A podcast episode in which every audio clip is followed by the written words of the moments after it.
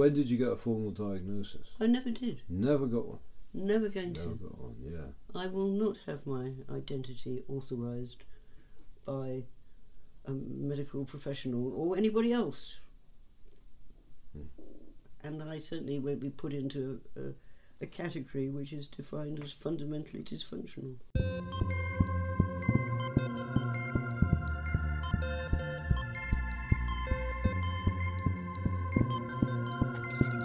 Aspies podcast. Written, recorded, and produced by Paul Wady.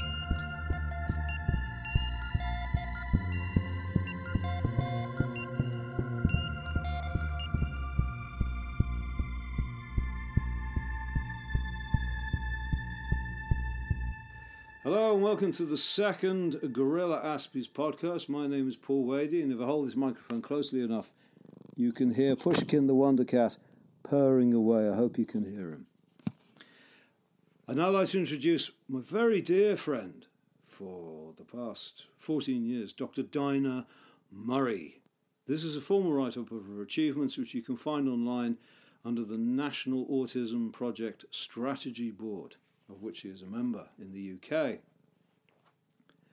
Dinah Murray is an independent researcher and campaigner, formerly a tutor for Birmingham University's distance learning courses on autism for adults and in adults and with adults, and former support worker for people with varied learning disabilities, including autism.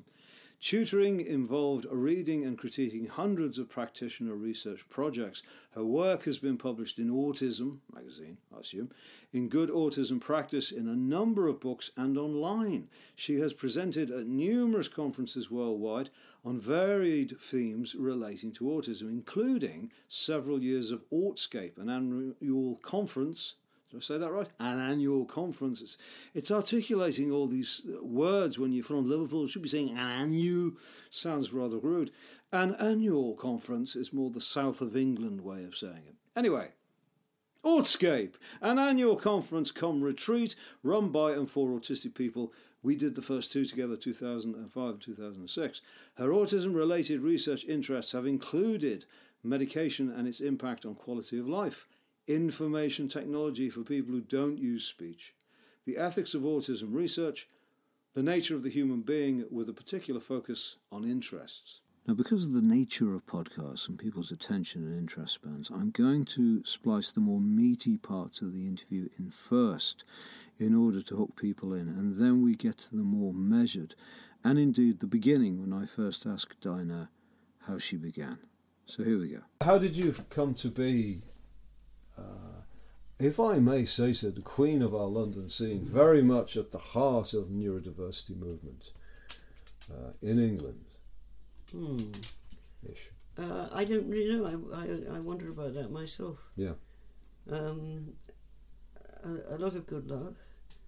The fact that I was got together with Mike and we made, we went around the place giving talks together back in the nineties. Um, probably helped, and then I met Wen Lawson, and that helped too. Yeah. Uh, that was towards the end of the last century. I think it was 1999. Um, Mike. Mike was important. Mike Um, Stanton. Mike Lesser. Mike Lesser. Mike Lesser, yes. And he um, he also helped me understand computers uh, as an early adopter. Although when I say understand computers, in a very very rudimentary way, Mm. but you know he was right in there early on, having been um, lifelong activist himself who dropped out of school but was very, very, very, very bright. And um, he'd been organi- he'd been involved in, in a small organisation which was doing light stage lighting, Yeah.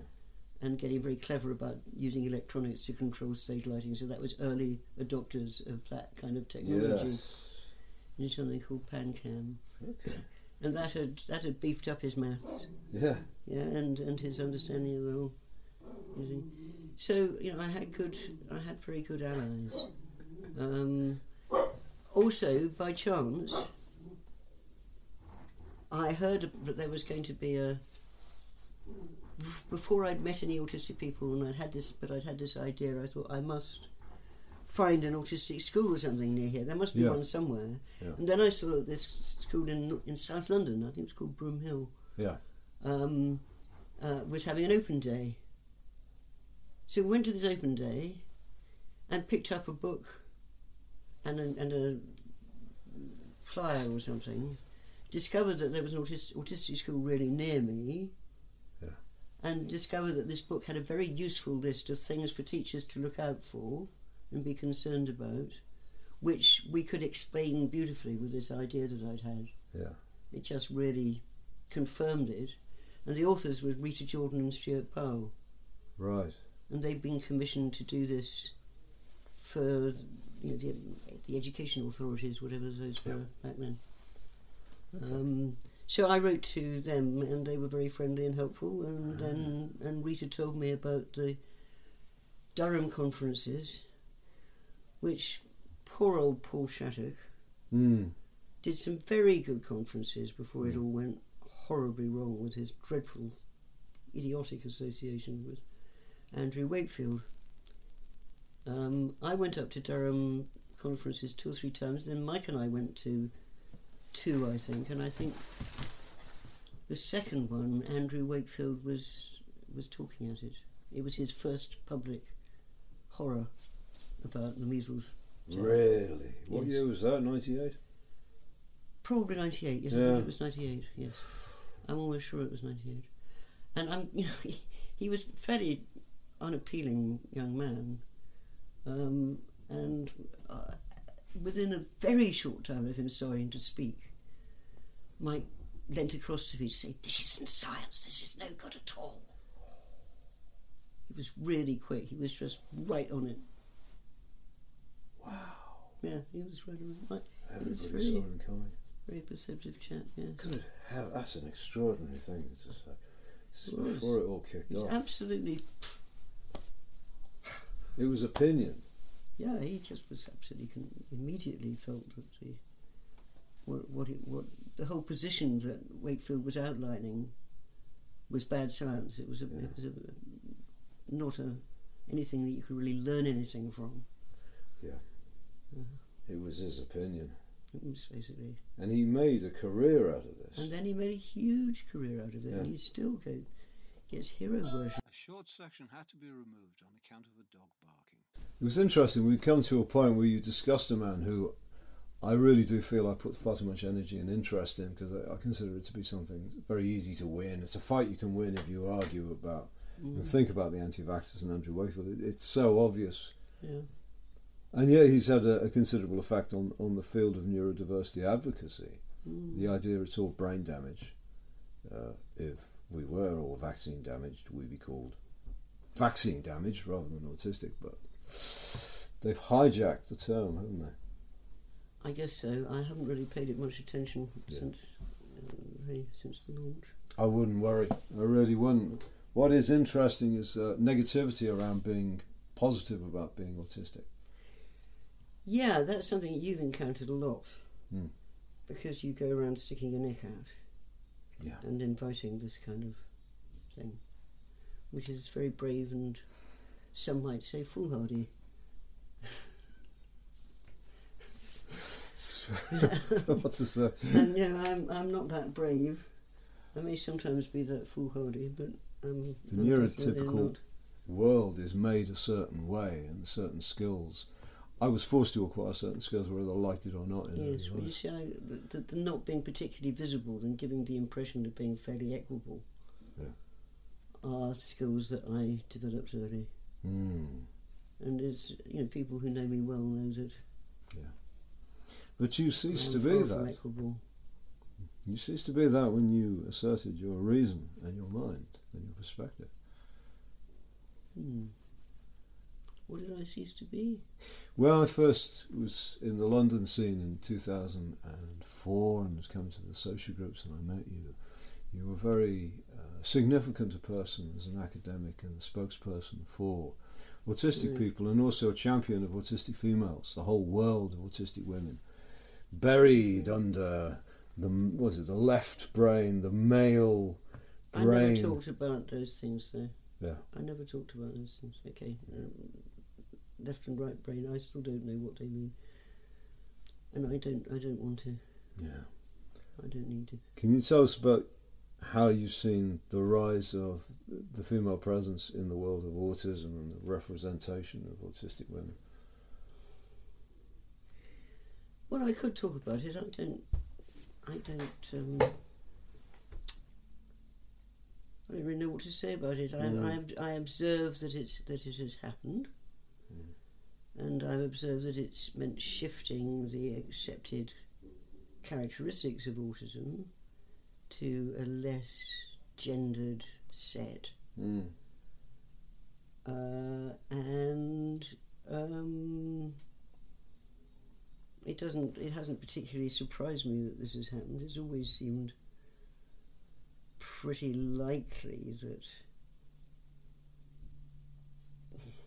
it's just the questions they were asking. When you look at the AQ stuff, for example, even it's it's, just, it's kind of a setup.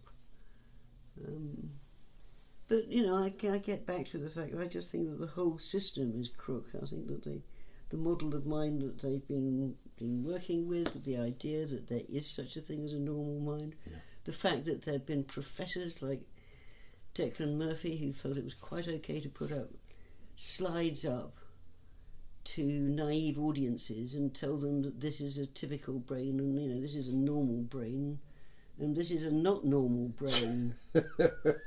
know, what? This is what you should aspire to in your Yes, brain. Yes, you should try to have a brain like this, everybody. this is the right sort of brain. Yeah. Fact, you know, that, that is it's just, just such nonsense. And I'm sorry, you know, Uta Frith and Frankie Happé are both estimable um, scientists, and you know, much I I do respect them both quite a lot. But the fact that they can play with those dots and lines and triangles Yeah. earnestly look at what other people have said about them and say that what the other people have done Yes. or said or interpreted is wrong because it's not the same as how they've interpreted the dots Yeah. and lines and triangles. Just, just what is the justification for that? Uh, that's my puzzle. There is. I don't really see where they where they they're getting it from.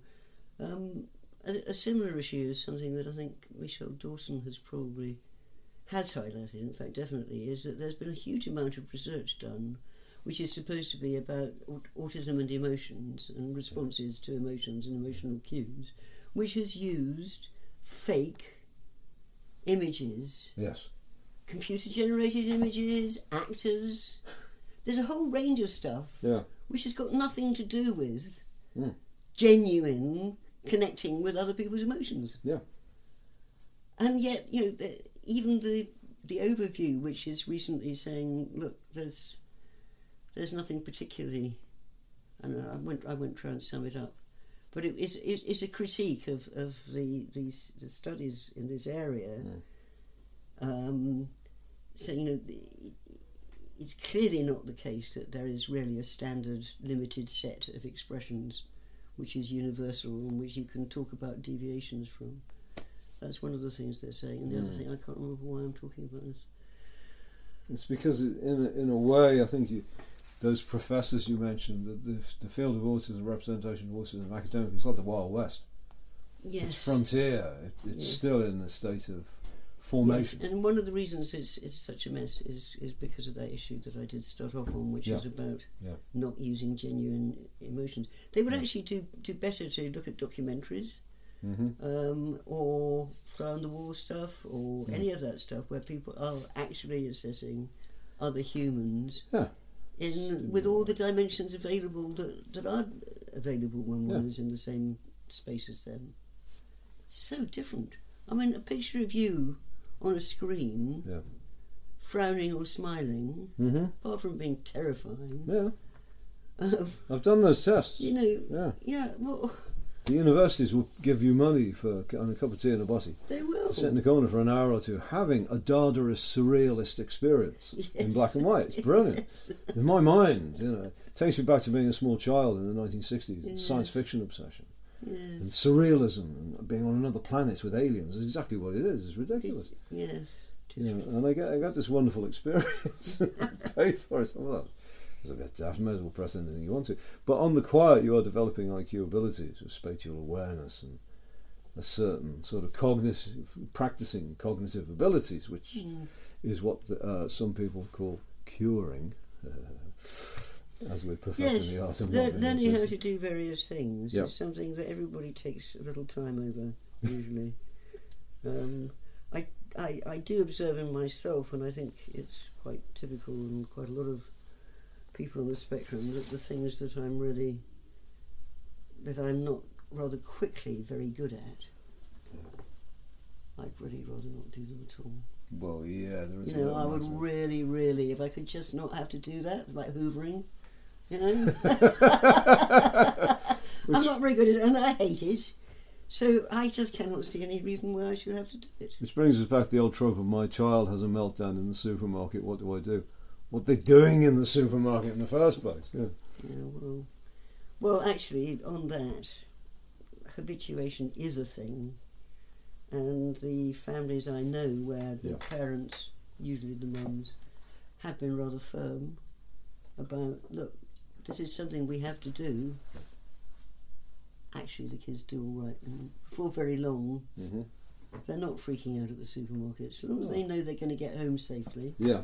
And then it's the usual routine and you know it's it's played right by the people around them So they train their own minds. Yeah so it's essentially training your own mind and Yeah. that thing about training your own minds is something that we need to be given opportunities to do much more abundantly than we are at the moment Yeah. because that's what we're good at Yeah. and the I, I don't I haven't followed up the stuff that the um, MIT yeah. Media Lab were doing. Yeah.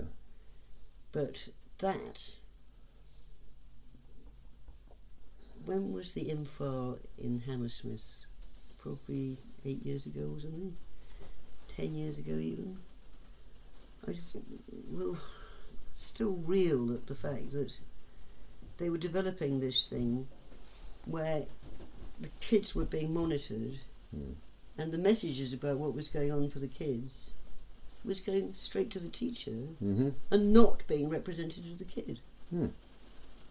Hmm. So, how is the kid helped? Well, they're regarded as It's- a person. They're regarded as a problem. They're regarded as a problem, and this is a problem. We can solve it. We tell the teacher when they're beginning to freak out, and the teacher can intervene. Right. But actually, what you need Is for the kid, yes, by the feedback, Yeah. the kid to go, oh, that's interesting. I'm becoming agitated. Yeah.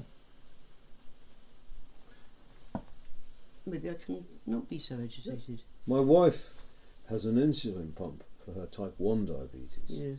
And this thing warns her, like a, Yeah, a diabetes dog. Yeah. But there comes a point when it is not effective. So she has a husband as well. So she, she's sort of Yes. Yes. Yes. cyborg with this. Yeah, so they would, you know, they would still be the teacher. Yeah.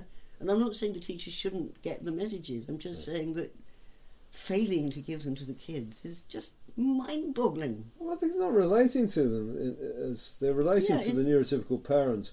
Uh, sorry, they're relating to the neurotypical teacher as as the functional one, the one yes, responsible, yes, they are. and the autistic child is the it's uh, the you know, irresponsible one who's got to be controlled from above. right. Yeah, the relatively vulnerable person you got to be looked at. what they've really got to learn is how to cope with their own terribly intense feelings, Yeah, which are going boom and that way, Yeah. then boom, boom that way, and they can't do anything to stop it because they've no idea how. They're not getting many signals or warnings.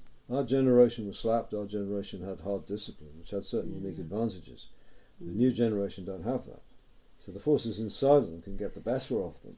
Yeah. Uh, so we get the cruelty of Judge Rotenberg Center, which is basically old-fashioned discipline, but It on is the scale up of to- Auschwitz. Yes, yes. There's no nice way of putting it, and I have No seen nice a lot of of putting it. documentaries on that concentration camp. Um, And I grew up in the Two Thirds Jewish School, and I, I, you know, I know a lot about what went on in there because we all do now. Yes. And that's why I use that, Yes. analogy. And, and autistic, yes, it is cruelty. Yes, it's cruelty. But the parents, there's a lot of parents involved with that, that particular place absolutely praised it because of the dog training it's given their kids. yes. You know, aversion So therapy. you think, oh, what a yourself. relief. Yeah. They no longer do the things they did. But it's still cruelty. it's still cruelty, and Horrible. the reason they've stopped doing them is exactly the wrong reason. Because they're terrified. Yeah. It's like the, the argument against uh, applied behavioural analysis, Which is it is a version of ABA. Yeah. It is the same argument. which I, I think all these treatments, year after year, will mutate into something passive, where it's just autistic people being taught to get the grip on themselves. I think they'll eventually mutate into something actually quite harmless to how they started, because people just can't keep up that degree of cruelty. And there's more and more ABA survivors. People escaped from the Judge Rotenberg Centre or left it, are arguing against it. Yes, I'd like to think that it's Yeah. Gradually the balance is changing. I note that. Yes, no, I won't talk about that. Have you seen all these autistic people on social media making films and talking about these things? There's more and more of them each year. Uh, yes, there certainly are, and it's not really very surprising, Yeah. given that they've escaped the institutions. They now have access to a way of telling people about what was going on. And how much they hated it. I know I'd hate it. But it's, a, it's wonderful the way that we have more and more of us turning up. And we're supposed to be diseased, disordered, and disabled. we are on this screen getting organised and relating ourselves coherently. Yes, there, there is always the problem, though, isn't there? That, that that turns out to be ammunition for the people who say we're not really representative. Mm. Um, Of severe of disability. the of the people who can't represent themselves anyway. Yeah. So you know, come on, yeah. let's give it a try. We've got to try.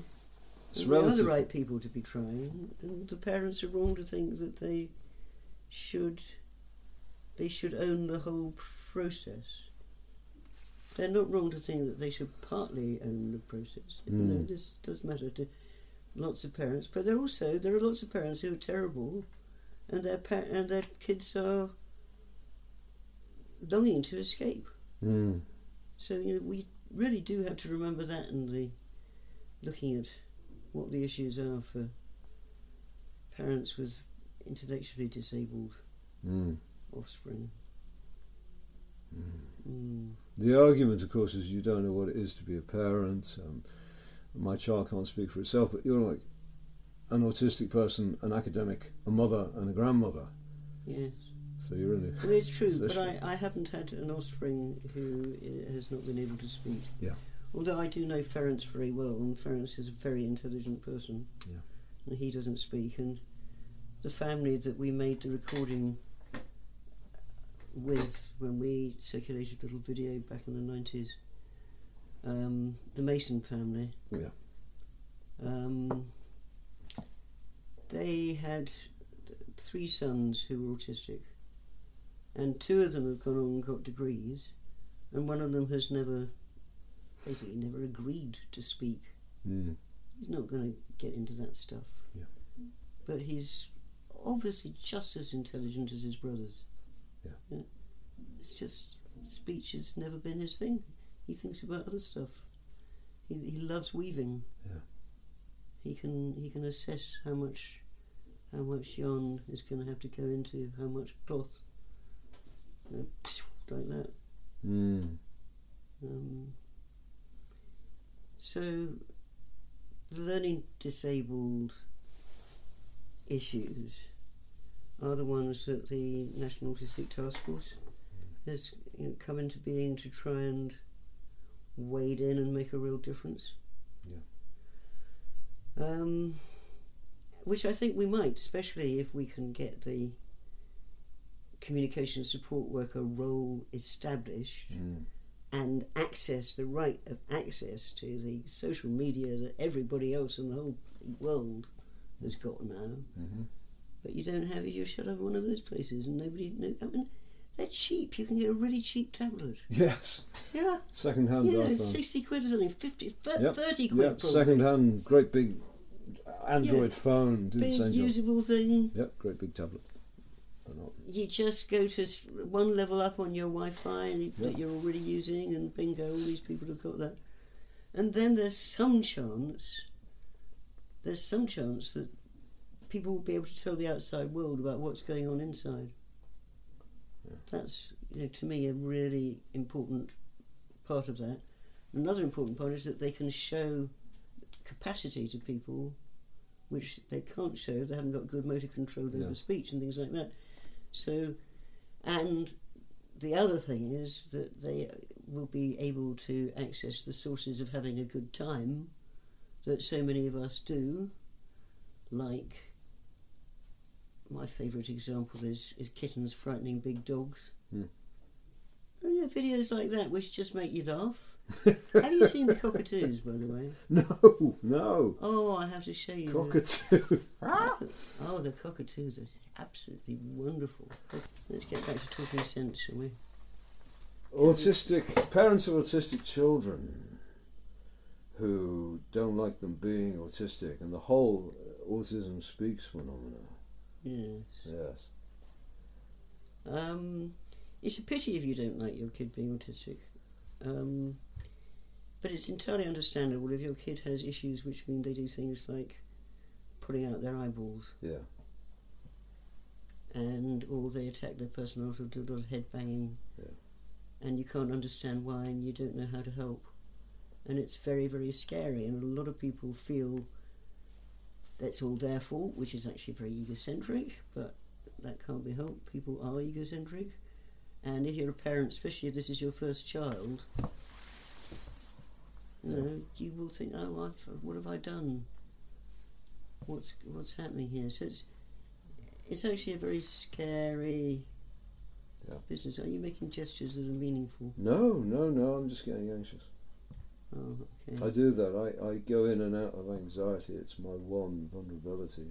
My face starts to bulge and my eyes go wide, and I'm I'm containing a micro panic attack. I do that all the time. And just Okay. I'm used to neurotypicals grabbing me and actually making things worse. At which point Right. I can handle that. I don't know how much longer I'll be able to do that, but the life I've led is one. In, it, imagine being in a boxing arena.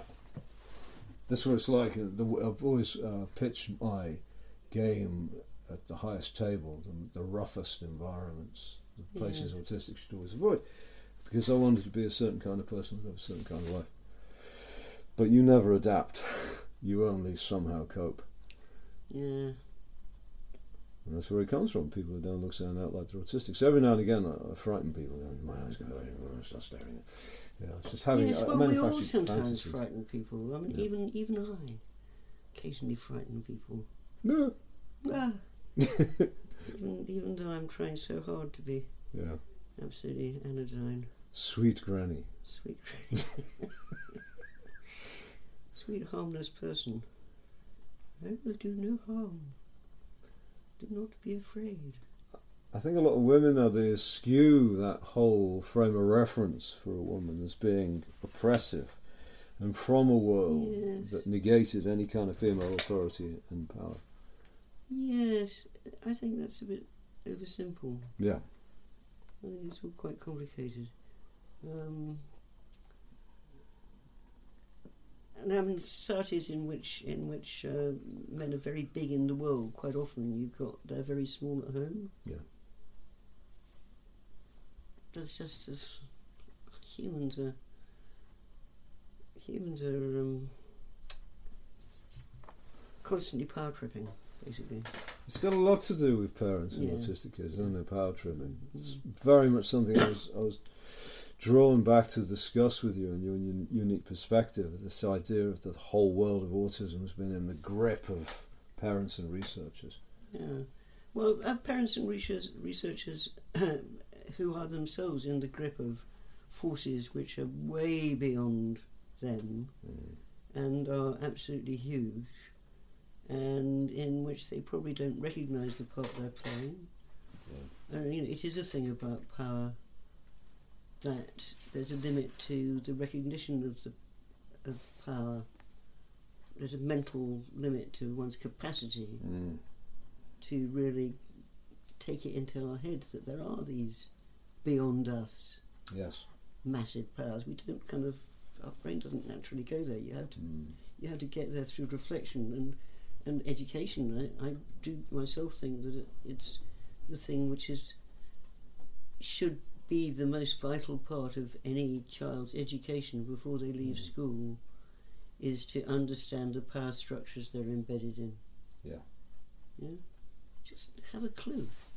Not be just tossed out into the waves of forces which are just capable of There was a representation, there was a standard issue representation was given as a church and state Yeah. for our generation, and then you go out and meet Marxists and feminists, well, women's liberators, and uh, gay people, and all the other people of different races, and everybody who wasn't part of this mainstream Mm. perspective we had, and realise it's all a lot bigger than it looks. And nowadays, those kind of perspectives are everything.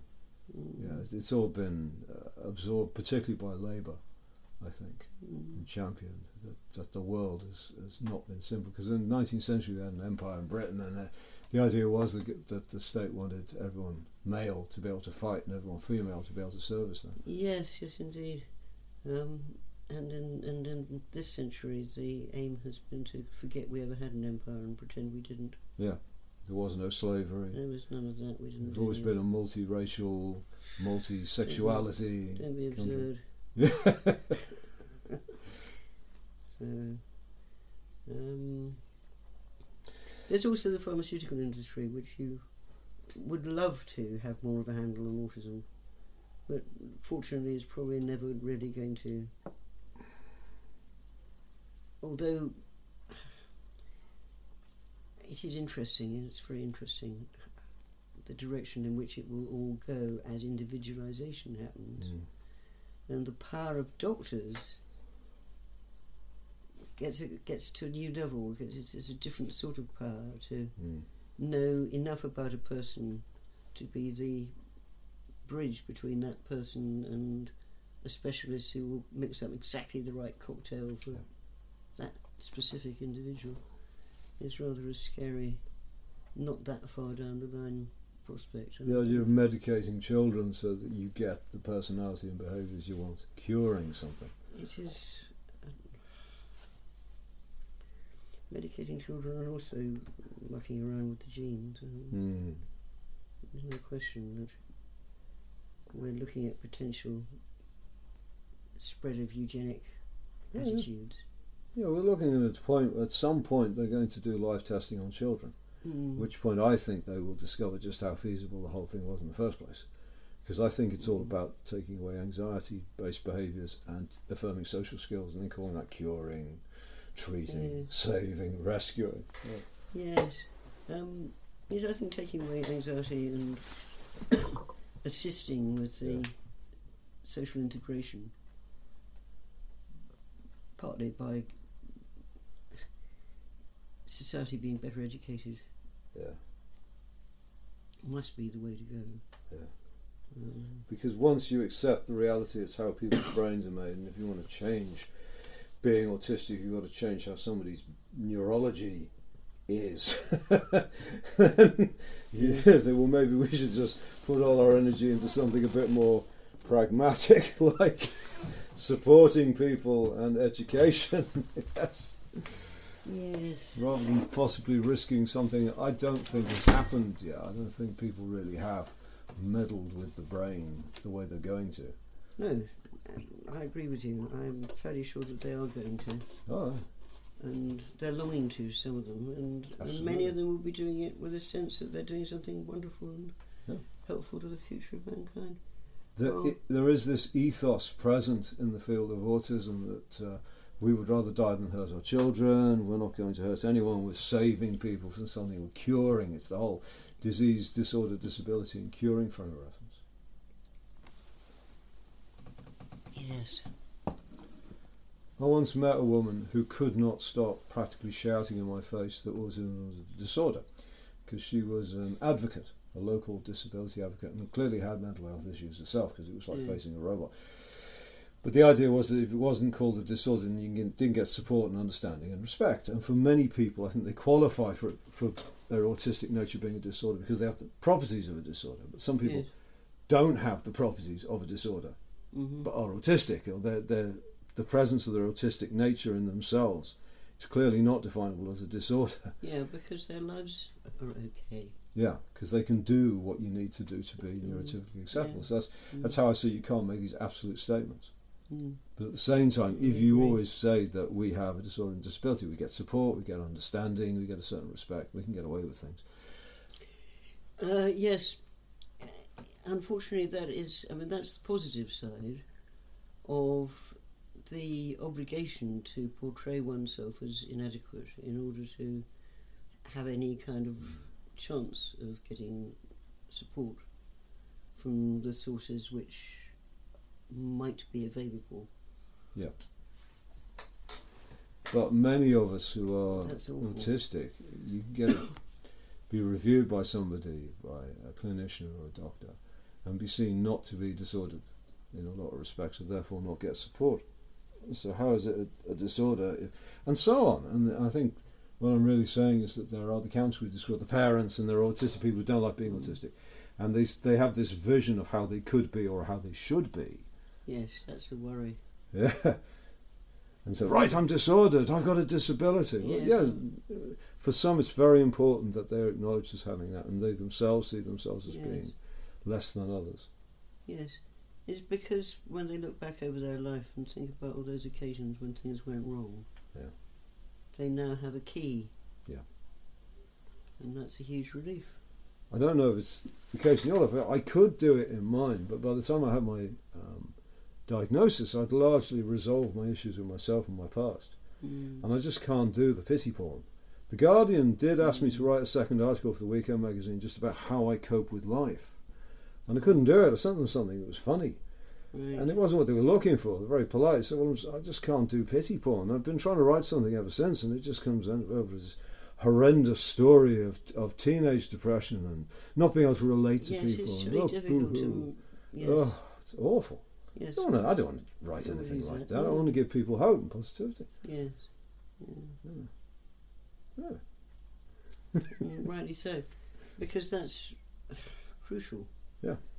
If you if you are convinced that how you're meant to be is a disaster. Yep. Yeah. And that everybody knows that you're a disaster, Yeah. and there is no hope for us. Yeah. I can't stand the screen representations on the television of a lot of autistic people. And yet, there is Saga from the Bridge TV series, Sofia Helin, portraying this autistic woman. It's beautiful. Yes, people like that. Yeah. I haven't seen any of it. Oh, you must watch The Bridge. Yeah. Well, I might. And there was a, a French version, uh, Elise Wasserman, in the in the Tunnel, which is the French English version where the, the crime happens in the Channel Tunnel. Oh, went into two series. Okay. And Elise was bisexual as well, as well as clearly an autistic chief murder squad detective. Mm. French woman. It's very good. And you get the immortal line in the first series that one of the French detectives says, You can always spot a loony by their opinion on vaccines. Yeah, very good. Very good, thank you. Yeah. Have you got anything you'd like to say about how things are and where you'd like things to go in general? Just starting with the hmm. planet Earth. Well, I'd like it to prove to be the case that the absence of principles from our Prime Minister means that he is susceptible to pressure to do the right thing Yeah. in spite of that. So, in terms of neurodiversity and autism, So I think like there's a I think there's a possibility that we could attract the right sort of attention Okay, and get uh, a more balanced support, right. a, a less um, pathologizing attitudes in place. Who knows? I mean, I just think it's up for grabs, and that if we played it right, whatever that would involve. Um, but you know, this is not just about autism. Yeah. It's so not just about autism. It's about really humans and living in a society where humans get a bit of support from each other rather than seeing everybody as their enemy.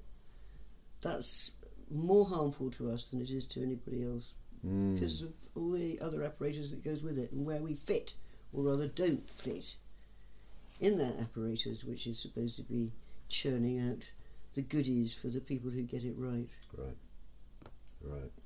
So, tell us about Autscape, how you came to be involved with Autscape. Well, I'm not, in a way, not really involved in Autscape. I just spoke at the first Autscape and I've been at most of them.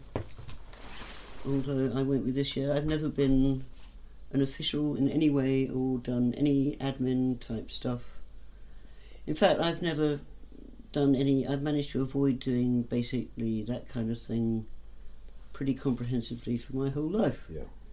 So, um, yeah, so the Autscape people, I knew a little bit about Larry and I, I'd heard of Seth Noah because he famously escaped from the wrong education setting. Did you know about this? No, Oh, okay. not at all. He was quite famous at one stage. Uh huh. That was probably in the late 90s. Yeah. He had gone from school to a special college Yeah. in the northeast, and he felt he was surrounded by young people and being expected to receive an education that was way below what he was capable of receiving. Yes. and he he escaped. and there was a kind of people gave him bed for the night and things around Yeah. the country, and the word spread. Anyway, that so I heard about that in the nineties, and then I actually met him at Autscape because he was part of that crew, Wow.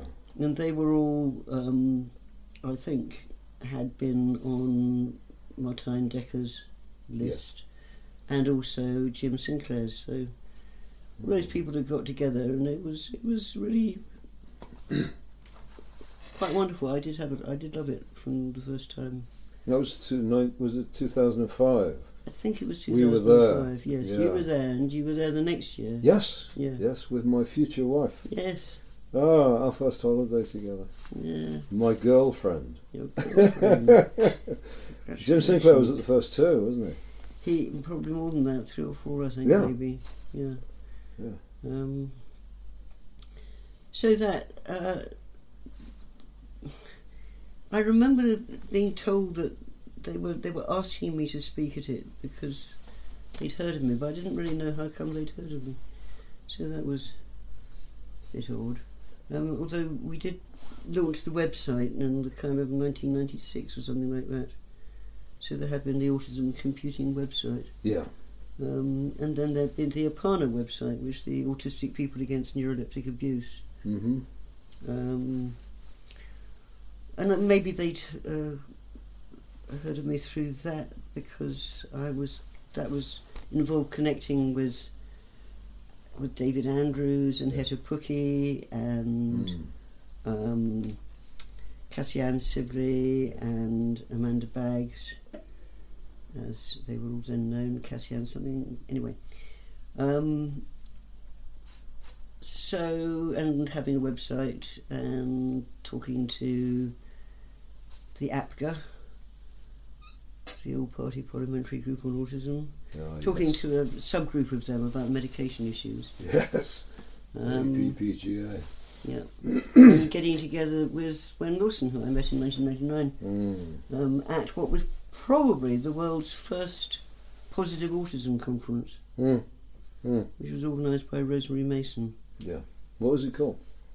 I think it might have been called Positive Autism. Pos autism. I like that. that was it. Pos autism. No, it wasn't Pos Autism. No. I, I invented Pos Autism. Oh. Pos Autism for the um, YouTube group Right. I had. Yeah. Positive. We were the Positive. That's group. it. Yes. That was. Uh, I mean, I did all this stuff with the medication and really uh, tried very hard to get the issues recognised. And I've written about this, so I won't. I won't go on about it. But Yeah. the thing I didn't, in fact, write about at all was that after that, which was very depressing. It was very depressing partly because the power balance is so is so skew whiffed and, and, and the powers of psychiatrists deploying a system which is deeply flawed Yes. have to take away everything that's good about someone's life if they choose. Yeah. is just appalling and terrifying, and I Mhm. got I couldn't cope with going on doing that stuff. Yes. And then I read about YouTube coming into being, and I thought Mm. one of the things that's going on is that there's a great tide of video material saying that this that autism is dreadful. Yeah. And we need to get out there and show them some other stuff. She'd already done that with the Ference video. Yeah.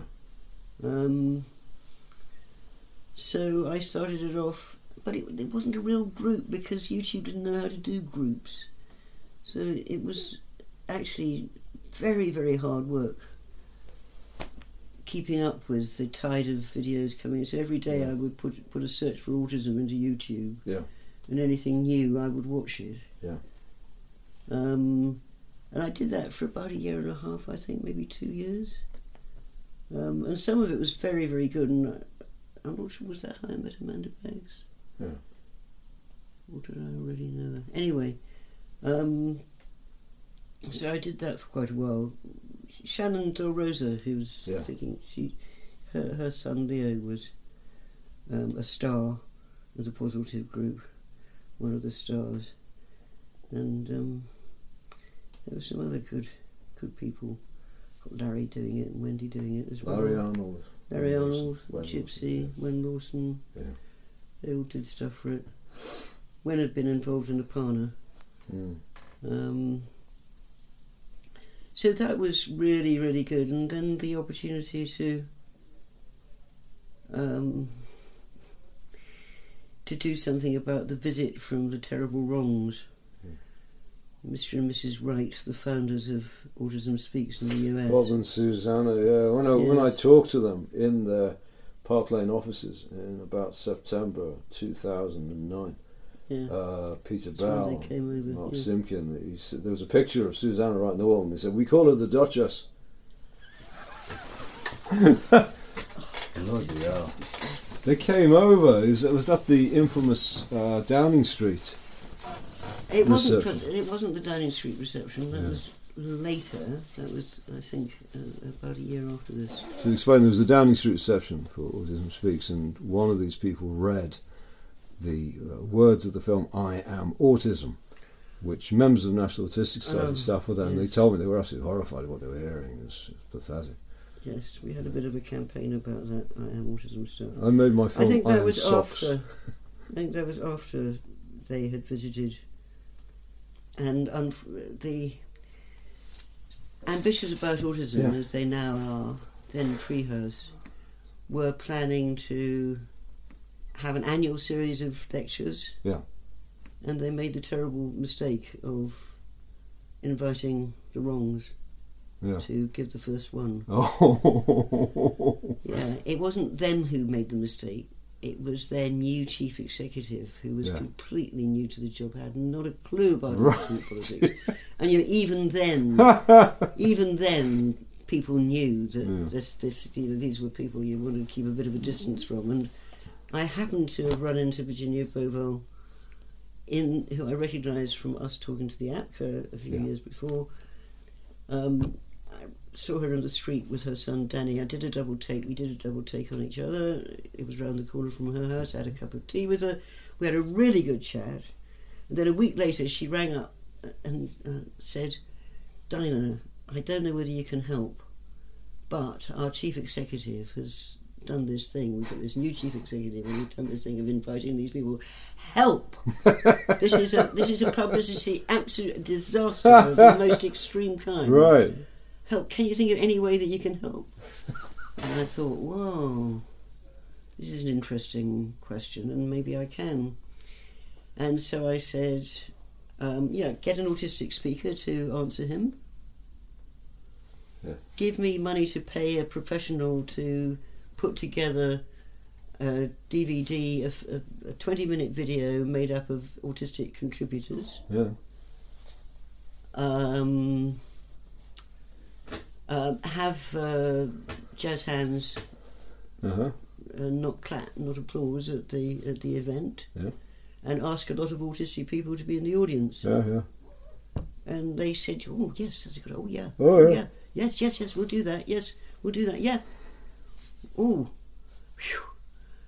and they did it, and Huh? we we went. We had a little protest outside, and then some of us went in, and they played uh, our DVD during the reception, Good. and they played it at the beginning, and Anya Ustaszewski replied to Bob Wright. Anya, right. Anya did it, and the audience had to flap. So the the. Wrights had to flap, which they couldn't actually manage to do. They couldn't. Really. Yeah, yeah. They couldn't do it, yeah. It was fun. That was actually. They were really- generally pretty horrified at the whole thing. They were they were put in their place really, Yeah. And everybody and the the Brits were actually pretty unified.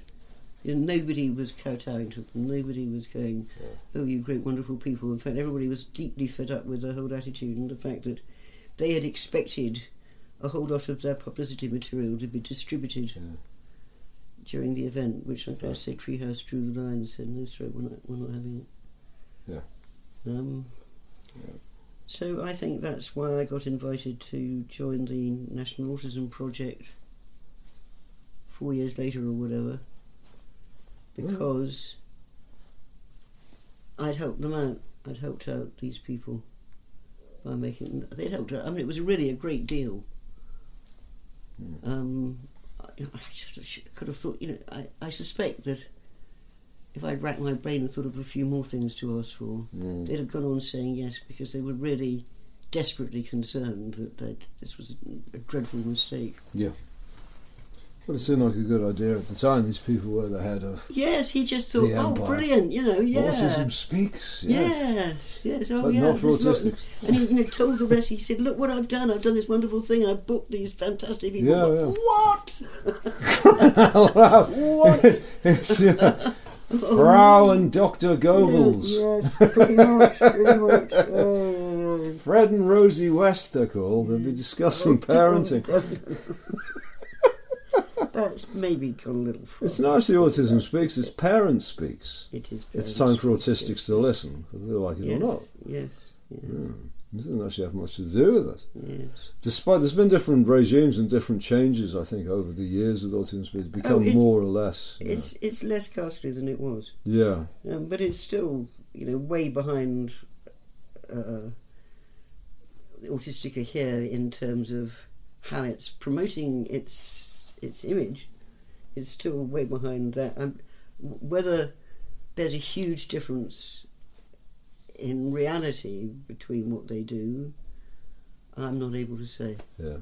Um, I think there is a big. I think Autistica has genuinely made an effort to include autistic views Yeah. in their discussions. Yeah. I was Um, reading it on Twitter today. yeah, Somebody who works for and- Autistica who's autistic putting it out very well. Very good perspective. Yes, they- they- they've actually done a, a good job ultimately, even though um, they're. I continue to regret that they are providing subjects for the EU-AIMS to Yeah. massive trials. Oh, yeah. That's basically why they were. It was agreed that they could come on board was Yeah. because they would be suppliers Yeah. of the people who would, who would in many cases wish to contribute to the research. Um, you know, I I think this was uh, an error of judgment myself, but I can see that it meant, from their perspective, that they felt that they had a finger in the pie, and that they would know what was going on. Mm. I don't know how true that is. I don't know how much anyone has an overview. Um, It's this concept of power and responsibility, and we know what we're talking about. It features very, very largely in the world of autism, doesn't it? People expect we are the uh, ones who yes, know what we're talking yes, about. Yes. It all seems to trace back to this parental thing of control. And the idea autism is this, it isn't that. So I read a review in a book on Amazon, it was hilarious. So one person says, This is a great book, it's got a really good perspective. And the next one says, These people don't have a clue what real autism is. The phrase real autism is. Yes. Oh, you mean people who are really disabled and have Yes. an autistic diagnosis or who are very disabled by the presence of their autistic nature. Yeah, that's a different Mm. community. There's lots of different autistic communities. But Mm. Some people they don't seem to have that understand that there are all these different communities. All right, it's just one thing, and you're not it because you can have a family and talk. Yeah, it's like, hey, Yeah. I, I, people who have a, a, a baby who doesn't follow the usual path they've been told it should follow become very, very anxious. And you know their anxiety is hyped up. I really, I'm, I'm loath to do parent blame, however aggravating and basically stupid one may sometimes think people are being because of the context in which the events in their life have happened have pointed them to certain conclusions mm, which have totally mistaken and you know really a dreadful mistake. And it's very sad I think it's just very sad mm. um, you get very intensely held views, of course, because they don't understand that they're probably on the spectrum themselves, and they're being monotropic. Yeah, a lot of the time, for sure, the parents have they've got their teeth into this idea and Yep. they're not going to let it go. Yeah, yeah. You go, oh, I've just seen that before somewhere. Yeah, So through the online and, and do you tend to meet a lot of autistic people personally, the new generation, the teenagers and the young people? um, well, th- Au- Au- does contribute to that, Yeah. although um, Be Online also does, and Au- AutCon or Auticon, whatever it was called, was very nice for, Yeah. for doing that. And I'm so AuTCon, sorry that didn't get Well, supported to continue. Yeah, I'm on the committee of that with the National Autistic Society, and they still haven't booted it up because they're so broke. But hopefully it will. I mean, the second one got 800 people, and I sold 45 books, which which is more important I sell 45 books. I know what I think it is. But there was a lot of speakers. There was a huge amount of people came. Hopefully, the, when they bring it back, if they ever bring it back, it'll be a weekend event in a hotel, Mm. and I'll sell more books. Or else you get to talk rather than slowly working towards a sudden meltdown, shouting at my wife, "No!" and that was the meltdown, and then calming down. Sorry, dear. You know, he was kind of like a lion tamer or a wrangler, I think. I was very glad of us sitting there doing our best friend Rosie Yeah. West, Ah, Bonnie and Clyde, oh yeah. dear. little and large. I think. But Laurel and Hardy probably. Most of it. I'm the wife, and she's the husband. She's the Uh-huh. rational male one, and I'm the emotional. She's the one who keeps you on track. She is. She, she, she says things that are really uh, helpful and nurturing and improving, like "shut up" and "yes, dear." I can't think of anything else. I'm sure she says something. I think saying shut up probably is not Yes. infrequent. Yes, she's very fond of that. Yeah. Mm. Must admit. Yeah. Well, it's it's nice and to the point, isn't it? That's what she said. Yeah, just shut up. Just shut I'll set the cat on you. up. Often just shutting up. Oh. the. So who who should we be reading? Who would you recommend people should be reading in the world of autism at the moment? What is at the moment?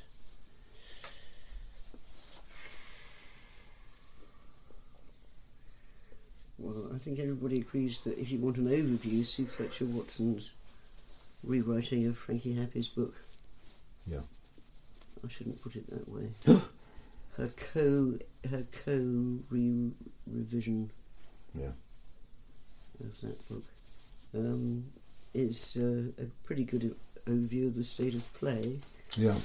Um, although there's just there's so much going on, and as I say, I'm I'm a bit more focused on the wider world and its impact on humans in general than I am on autism as such. Although I think that we got a role to play in the current scene, which is to be obstinate and productive irritants. Yeah.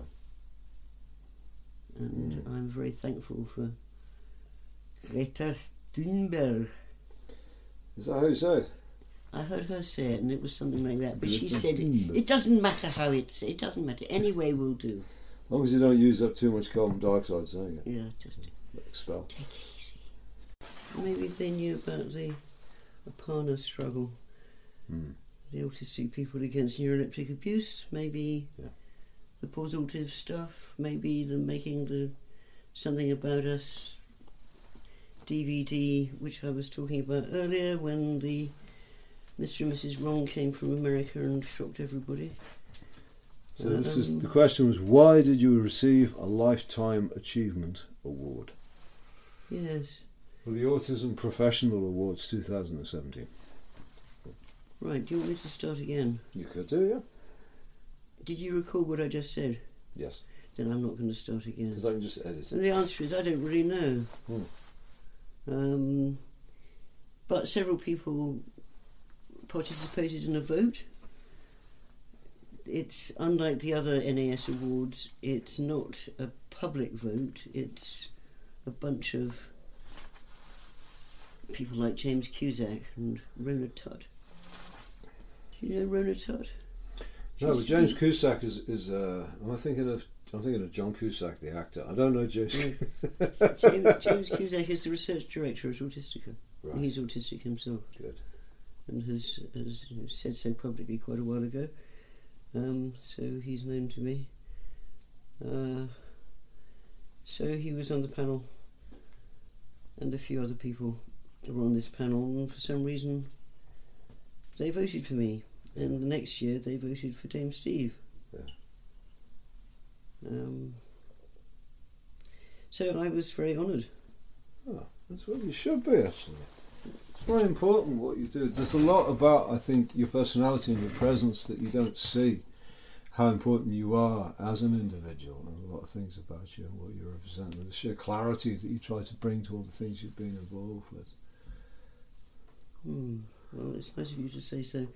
I feel I, I often introduce some shards of chaos, actually. You introduce things that need to be present because what is ordered is the old guard, and it's something that needs to be shaken up and changed. Yeah, well, that's true, I So suppose. you yeah. are the uh, the Mm. revolution.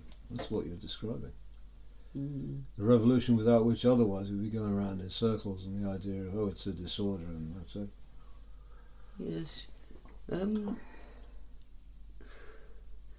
I just think I've been very, I've been very blessed.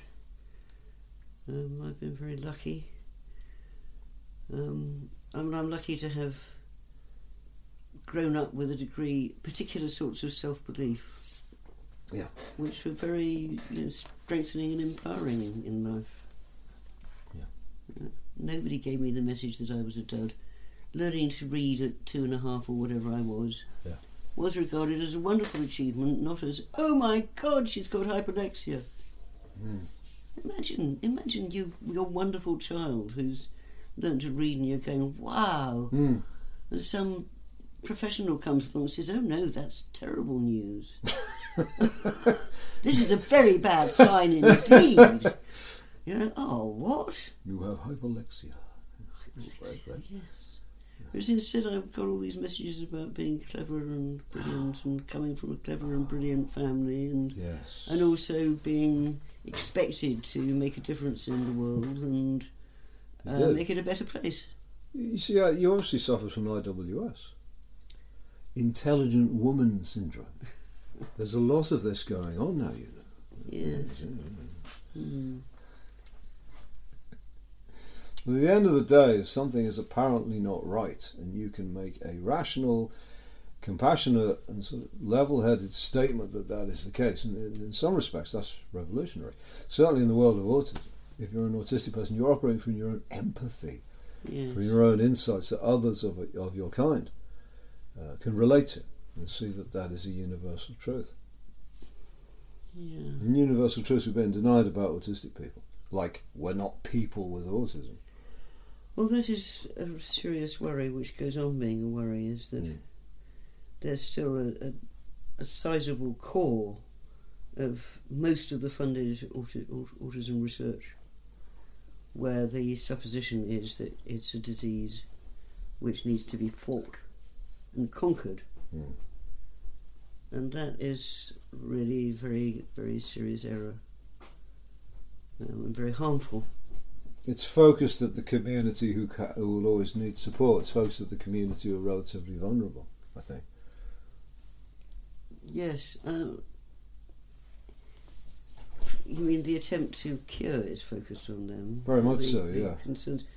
Yes, and then there's the, the drawing of the line which says that these people are on one side of it, and uh, you brilliant people, the weirdos we welcome to number 10 Downing Street, um, are really quite different. And that's a bit of a dangerous game to play Hmm. Because there are quite a lot of autistic people who do mind being bracketed with Yeah. people who look extremely weird and Vulnerable. do and do unexpected things. Yeah. People whose behaviour is not social skills acceptable, people who are. Yeah, people The self-integrity is really up sorry. Yeah, I believe there's two kinds of autistics. There's people who can concede and relate and develop social skills, and then there's the people who don't know what you're talking about. It's just me. And I think when you say weird behaviours, you're describing the autistic people who are uncontrollably focused around themselves. Yes. Again, it's all relative language, isn't it? Yeah, and it's all about how much you worry other people. Yeah. Which is which is what the social model kind of gestures at. I Mm. think that these the social model, if taken to an extreme, can actually mean that any um, enduring concept of autism is, is undermined. Yeah. Um, but I think actually there is a a material basis for autistic differences Mm. without which there wouldn't be any any issue without which there there would be no you couldn't even start to imagine the boundary there would have to be um, if there's no correlation with anything material the whole concept really gets cut loose Yeah. yeah. We're creating whole new frames of reference. we, we do need to be doing that Yeah. There are different communities, different friends. It's interesting. that All people all over the world who speak to uh, friends in like Chen and Tel Aviv. I hope to interview friends in America. I was talking to Alex Plank this week, and uh, people in uh, like I talked to uh, Aspies Deutschland, our friend, Mhm. who was here a long time ago. I interviewed him. What was his name? Sebastian Sebastian, yes, I do have an interview in Sebastian a long time ago, uh, and we all have the same ideas. We're all agreeing on the same same points. The people who disagree with us, a faction of autistic people, they too have empathy for their own group. Mhm. So how is this a disorder? You have people who have different camps with different representation. You have the parents of disabled children Mhm. who uh, are trying to militantly stand against people on social media and trying to turn us into some sort of villains and other us and them and us and we're the good guys trying to save Yes, kids. How do these people fit into the, the autistic dark web? Uh, is that who you're talking The about? autistic dark web was a term invented about two years ago for people who didn't like being autistic or didn't like anyone being positive around the term autism, which is a battleground of force over. Yeah. And it actually became, there are actually named individuals who seem to spend all their time on Twitter. Twitter! Or every day, desperately trying to say the same thing over and over again, circular. So round and round and round they go, trying to make out people like ourselves. I can't think straight. We're obviously quite disturbed people. If we don't think there's only the normal and the disordered, and everyone needs to be normal, and it's that simple in life. There's no neurodiversity at all. There's no neurodiversity of human brains. That's part of life. You're born that way. You make the best of it you can. Oh no, no, no! You say, how dare you be positive about being autistic? It's frightening. Don't want to name individuals, Mm. but there are actually people who are who are now autistic household names from behaving like that. One you can name is Jonathan Mitchell because he published the Spectator article over a year ago. Yes, yes, I've heard of him. Yeah. Did you read that article? It's paranoid. It's very, very strong. I don't like reading things which upset me. I've just given up, really. I, I avoid it. I know they're Mm. going to be horrible. And I can Mm. make a pretty good guess about the content, and I just don't need to upset myself. There's a lot of people been using social media to try to traumatize autistic people like ourselves off social media and advocacy, thinking that Mm.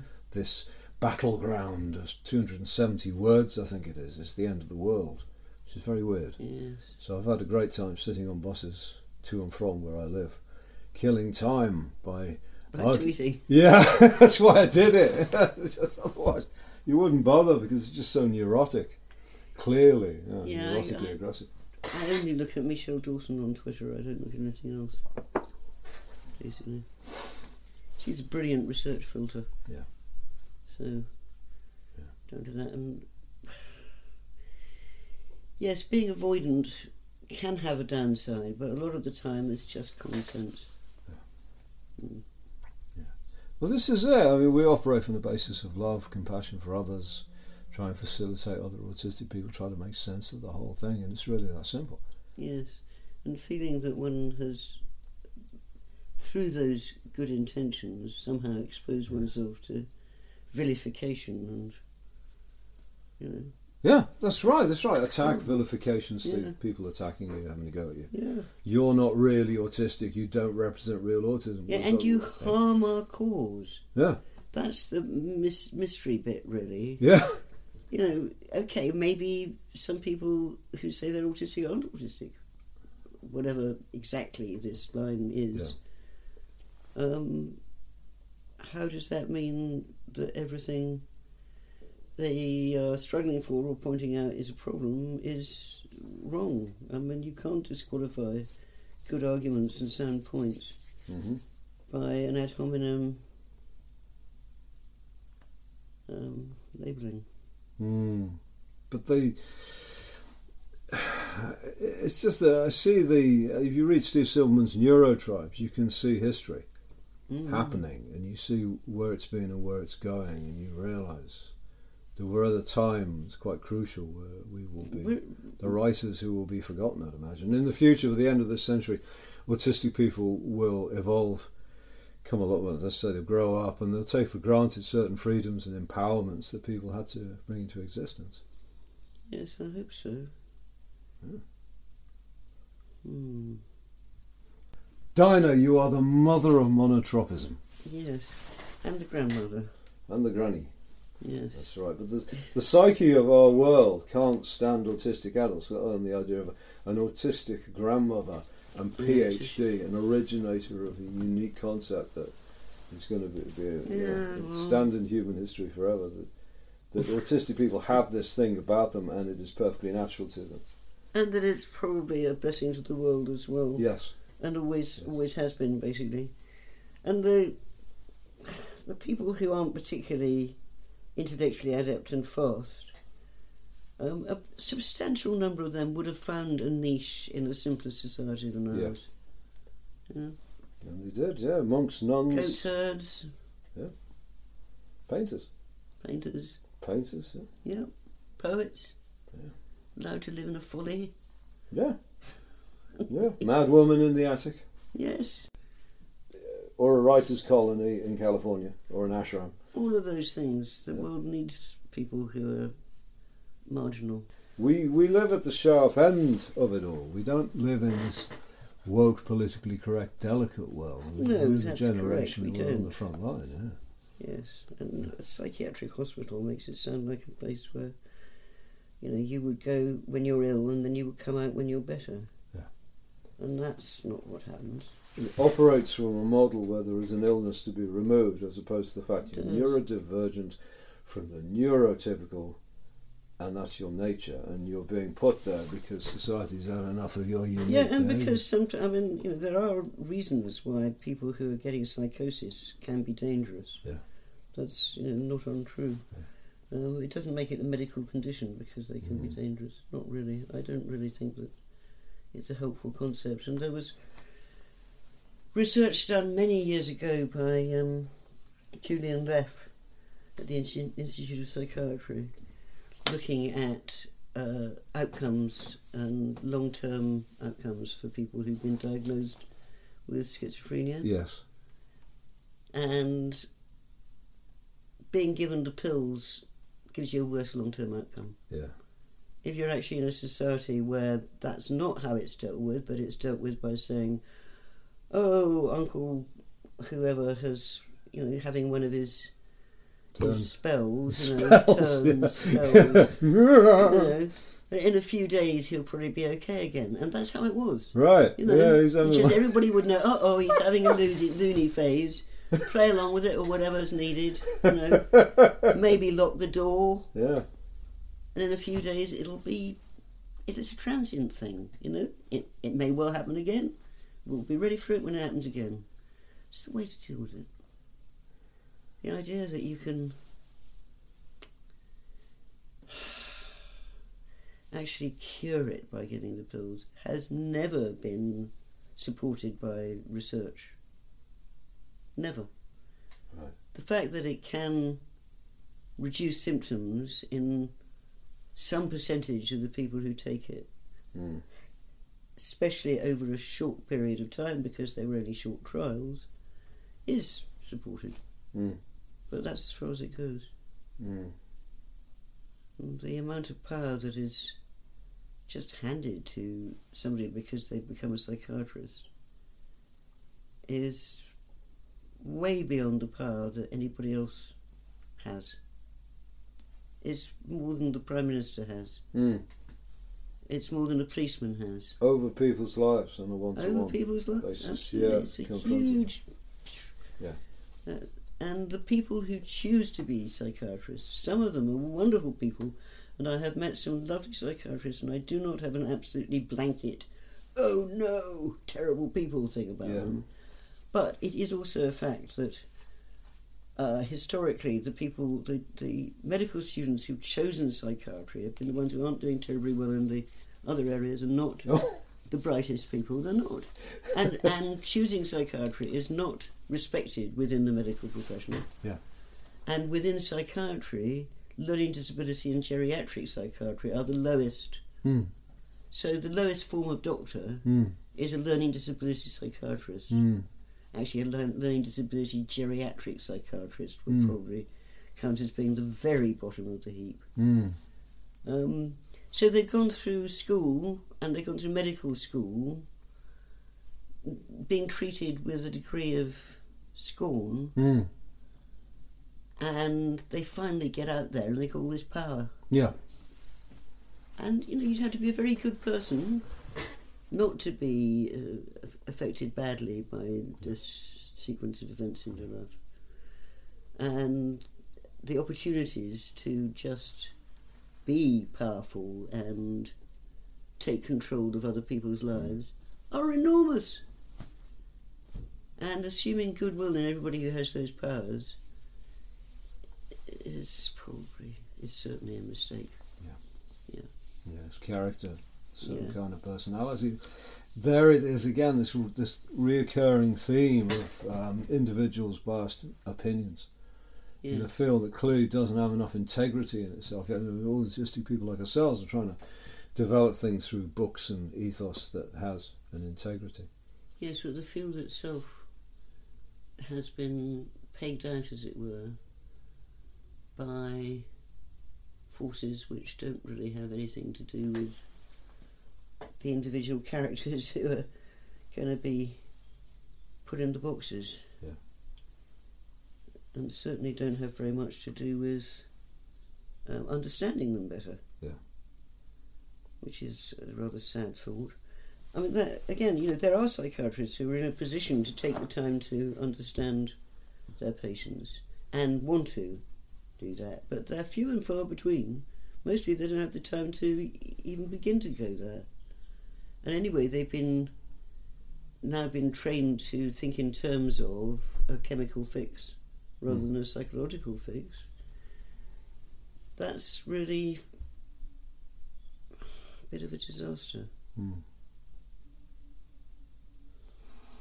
But again, you see, it's the quick and easy. Behaviours aren't uh, valid. We've got to get these people, make them safe. We've got to get these people within certain tolerances, socially and personally. Ultimately, I think with the mind, and from what I can see of psychiatric medicine and treatment, from the GP to the specialist, it's all about calming people down, relieving It them about anxiety-based The, behaviour. the research I did into drugs for autistic symptoms quite a few years ago um, made it pretty clear that all, all the research that I saw, there was almost nothing which actually addressed anything positive about autism or in, enhanced anything. Fluoxetine, I think it was, was said to help some people be more sociable, but that was almost the only one that had any positive effect. And the, the overall pattern was reduces behaviour, so reduces various behaviours. So you've got a line, if you put all the reduction things at the bottom of the chart, Mm. that's where all the, the medical results are Mm. of the drugs that are supposed to be helping autistic people. Mm. Just means suppressing them, Right. making them do fewer of those worrying things because they're doing less of everything. And I am quite obsessed with the idea that the worrying things are motivated by anxiety. Usually they are motivated by anxiety. And to some extent, these drugs will reduce your anxiety, but this is because they're reducing your emotional engagement with everything. Right. And that's a terrible way of dealing with anxiety. Mm. Know, what you really need to do with anxiety is get to a better emotional place. What you're describing is what alcohol does. It is. It's essentially they're, they're in the same. Yeah. The antipsychotics and, and alcohol are all depressants. Yeah. They flatten things. They reduce things. They wipe them out. Hmm. Um, yeah, there's there are real similarities, and why people who are in, in a really really bad way will buy some sorts of hideous um, major tranquilizer on the black market. Yeah. Yeah, Because it just wipe them the out, kids. just wipe them out. They go, Oh, oh, don't have to think about anything now. There was this tale of a 19th century Victorian nursery, and the children would come in in the morning and be given a little sip of laudanum. Oh yes, Just sit there all the, and they're off. yes, yes, and that again at the other end. yes, Do you know apparently, and I, I don't know how true this is, but I was told that in in China, um, many years ago, before the whole thing of commercialised opium Yeah. was a thing, before the opium wars, Yeah. the the normal practice was that when the parents reached a certain age Yeah. and their children had grown up and were trying to take over the family business. Get control over their lives, not be so dominated by their parents. Yeah. At that point, they would start bringing a little spoonful of opium when they visited parents, Yeah. and then the parents would gradually become less and less interested in running the business, and less and less trouble. My God. That's, Yes. this is a true story. Apparently, well, Yeah. my source is somebody that I usually trust, but I Yeah, don't, yeah, I don't, I don't know for sure. But it seems quite plausible, doesn't it? My It's God. It's not spiking the parents, you know. Yes. It's for your own Yes. good. Just have a little sip of this. Woohoo! You'll be Yeah, very, very selling happy. the China I'm honouring you. Please accept this gift, This humble gift This humble gift. which will shut you up. Yeah. My wife could do with that. in the house. Was a big cosh for me. you know. This is being recorded, is it? It is. Yes. I hope she doesn't hear it. Make, make sure she listens. Dr. Dinah Murray, thank you very much. And just to conclude, I want to put in the very beginning of the interview where Dinah first begins speaking. It's quite uh, a slow section. And I want to thank you all very much for getting this far and listening.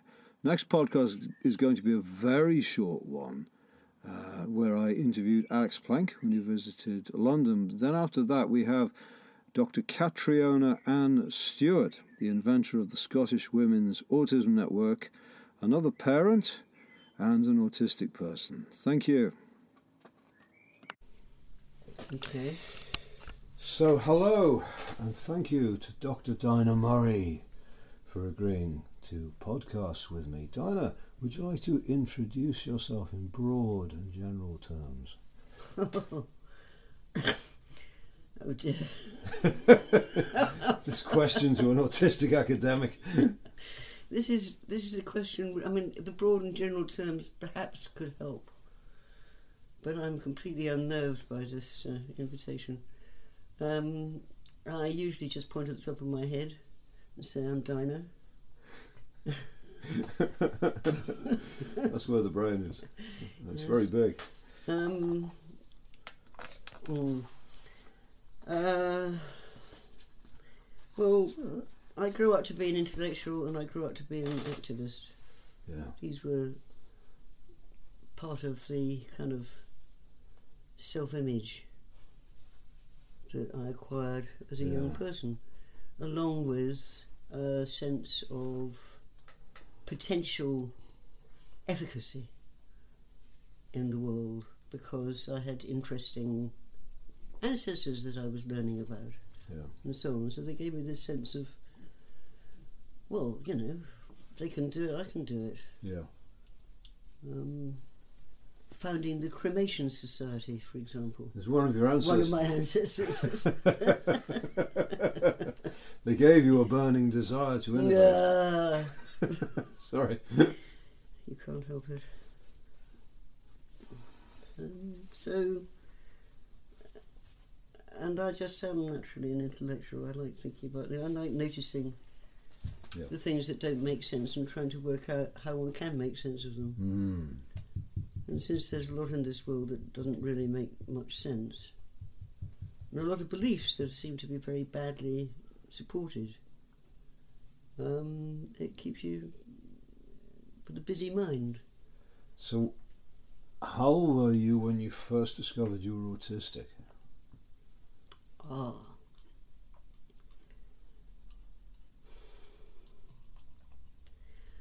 Um, I've always known that I was a little bit unusual, which I've always felt was a good thing.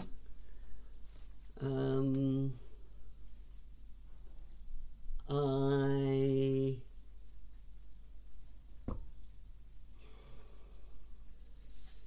the moment at which it looked like it was really something that I should consider was when I, I've told this before publicly, but when my friend Ferenc, who was an autistic lad that I was getting to know at his school, Yeah.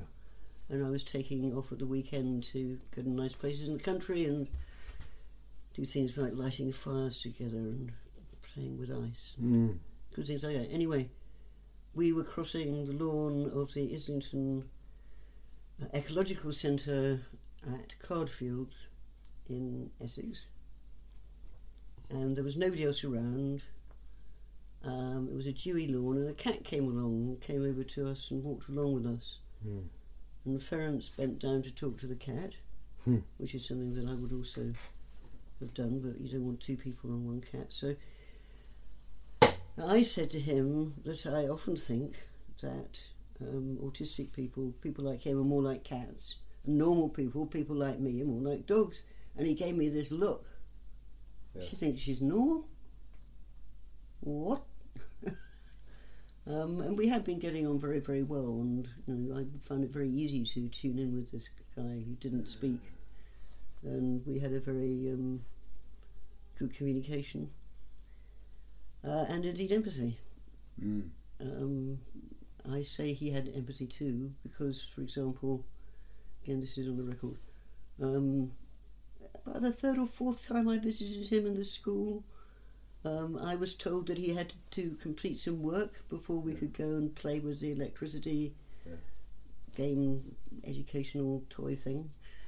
Um, and he picked up the pencil, started to do it, and then looked across at me and thought, I know, she can do it. Yeah. So he pushed it across to me with the pencil, yes. and I said, I'm sorry, Ferenc, I think I might get in a bit of trouble if I did that for you. Yeah. And he immediately took it back and just got on with it. Oh, okay. Okay. Yeah. And that was like a little bit of, well, you know, that was sensitive and caring. Um, doesn't quite fit with what I've been hearing about autism.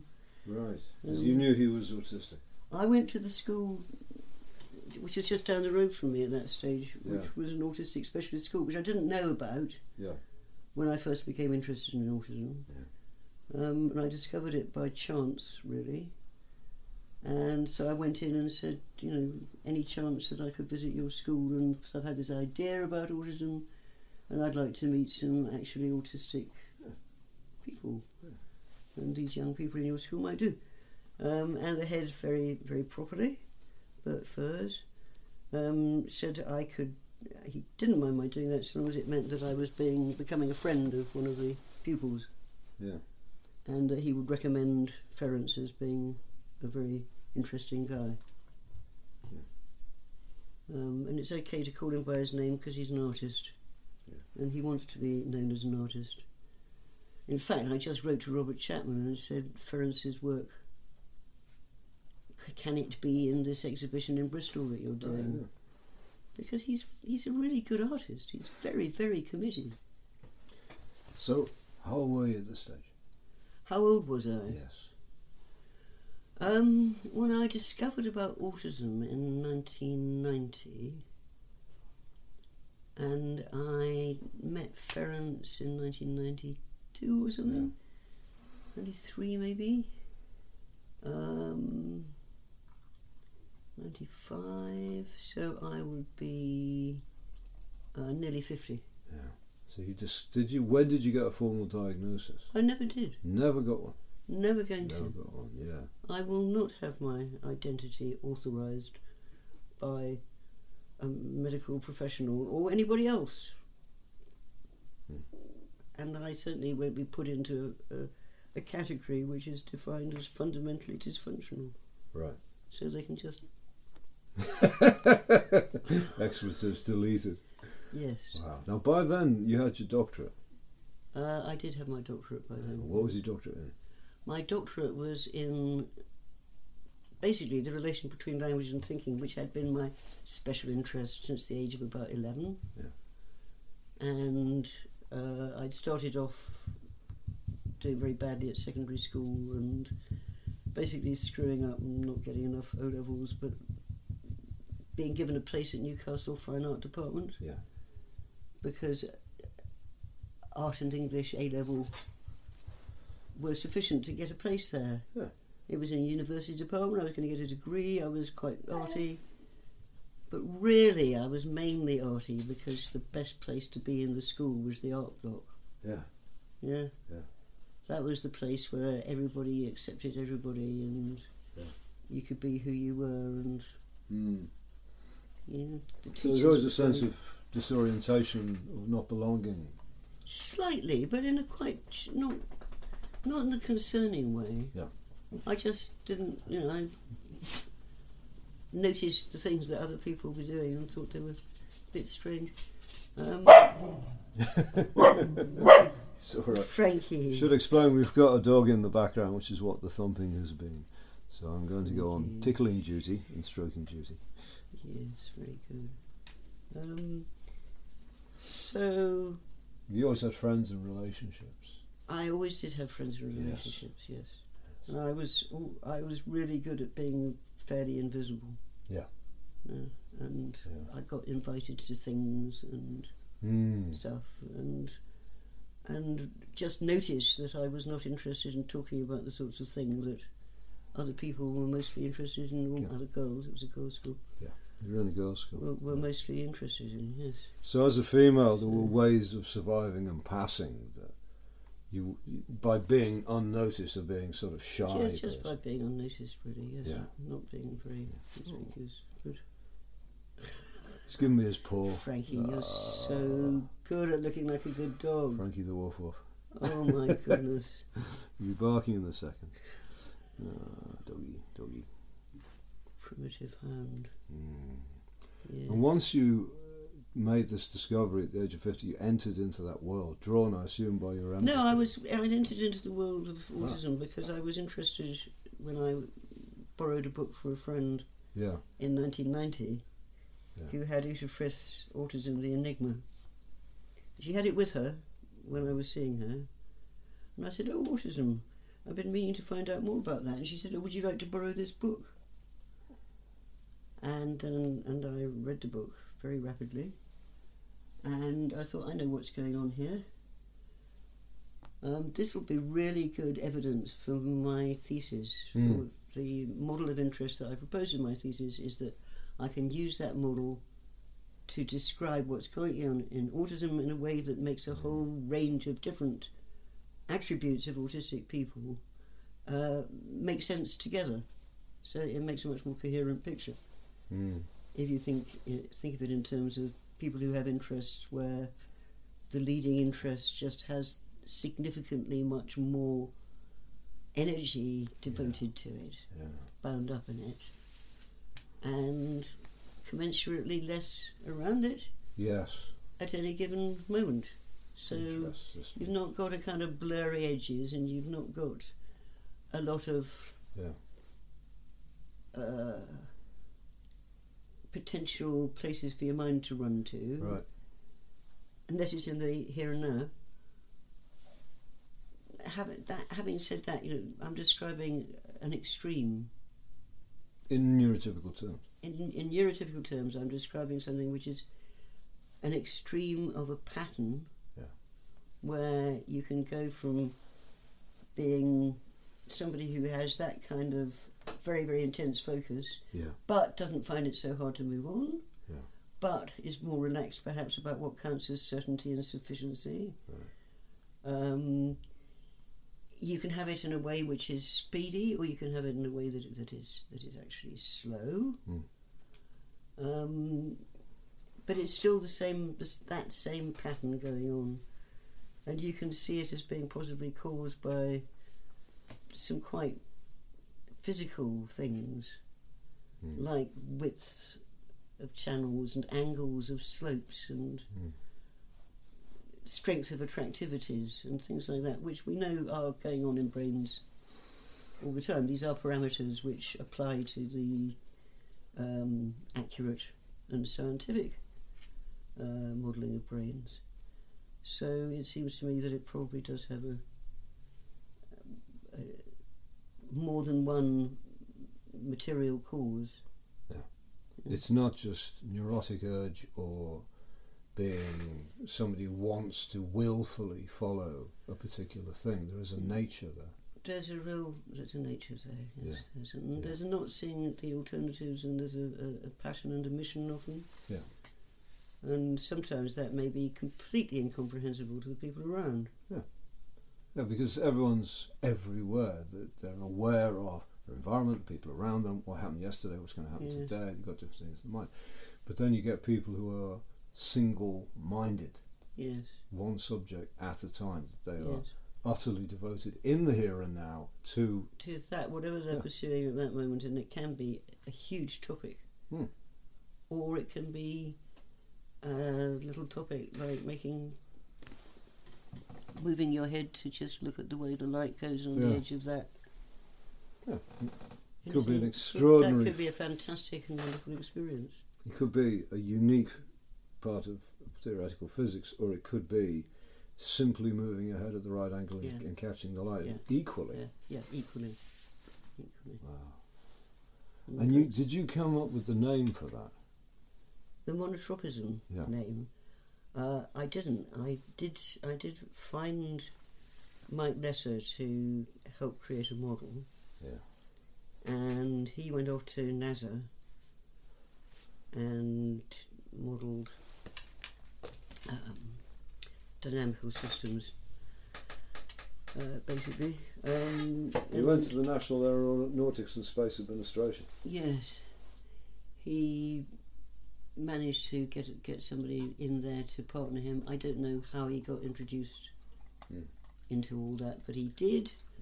And the guy was called, I think James Corliss. It might be Jack. Um, and when together they did some very fine dynamical modelling, which was quite exciting.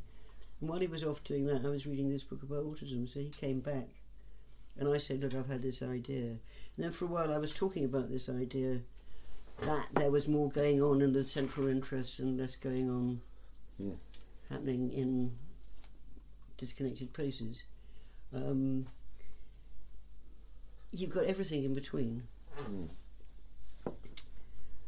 Uh, so I found that although I now had a mathematician and I now had something better than just waving my hands around to do, Yeah.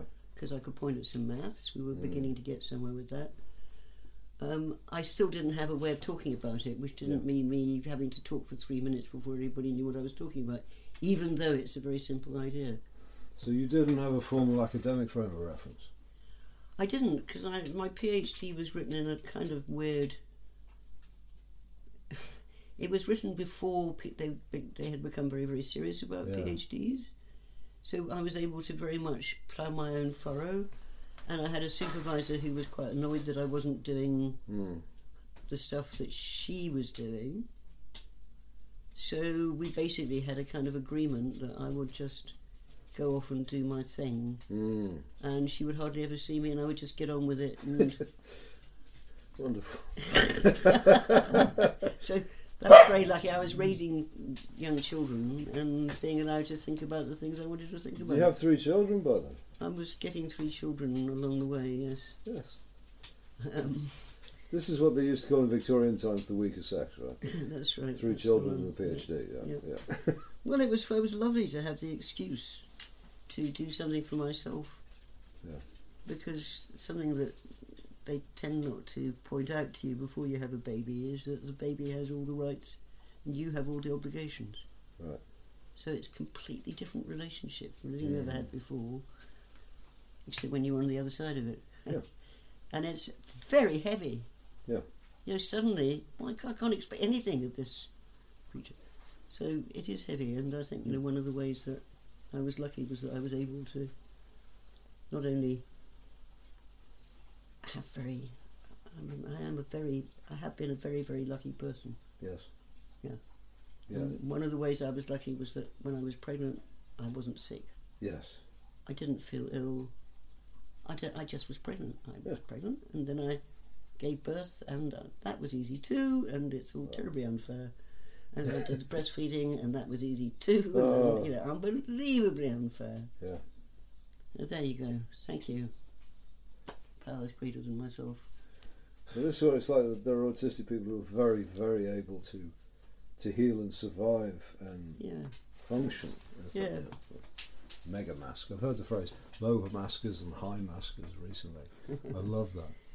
And I think you're one of those people with the body and the psyche that could take all this.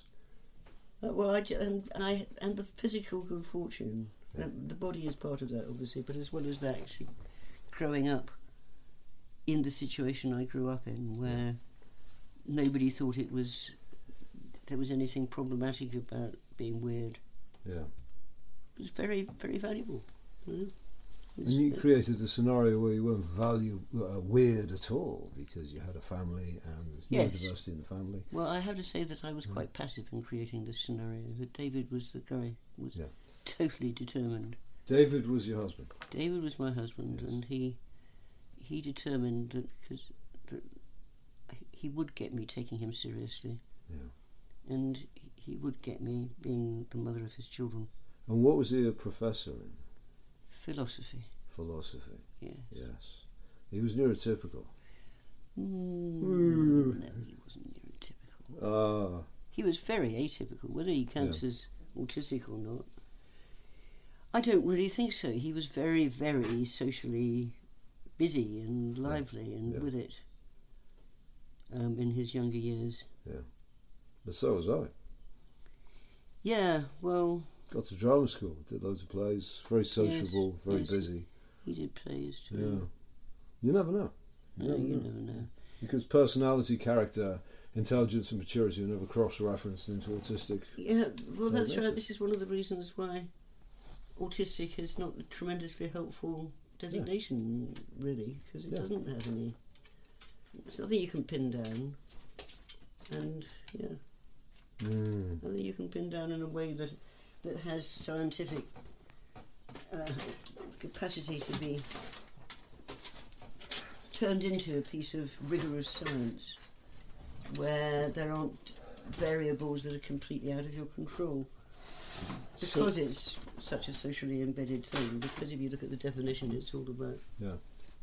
a person in, in, in a society, and it's inescapable. It's absolutely bizarre that it's been possible to see it as uh, something which is located in, in, in purely in an individual.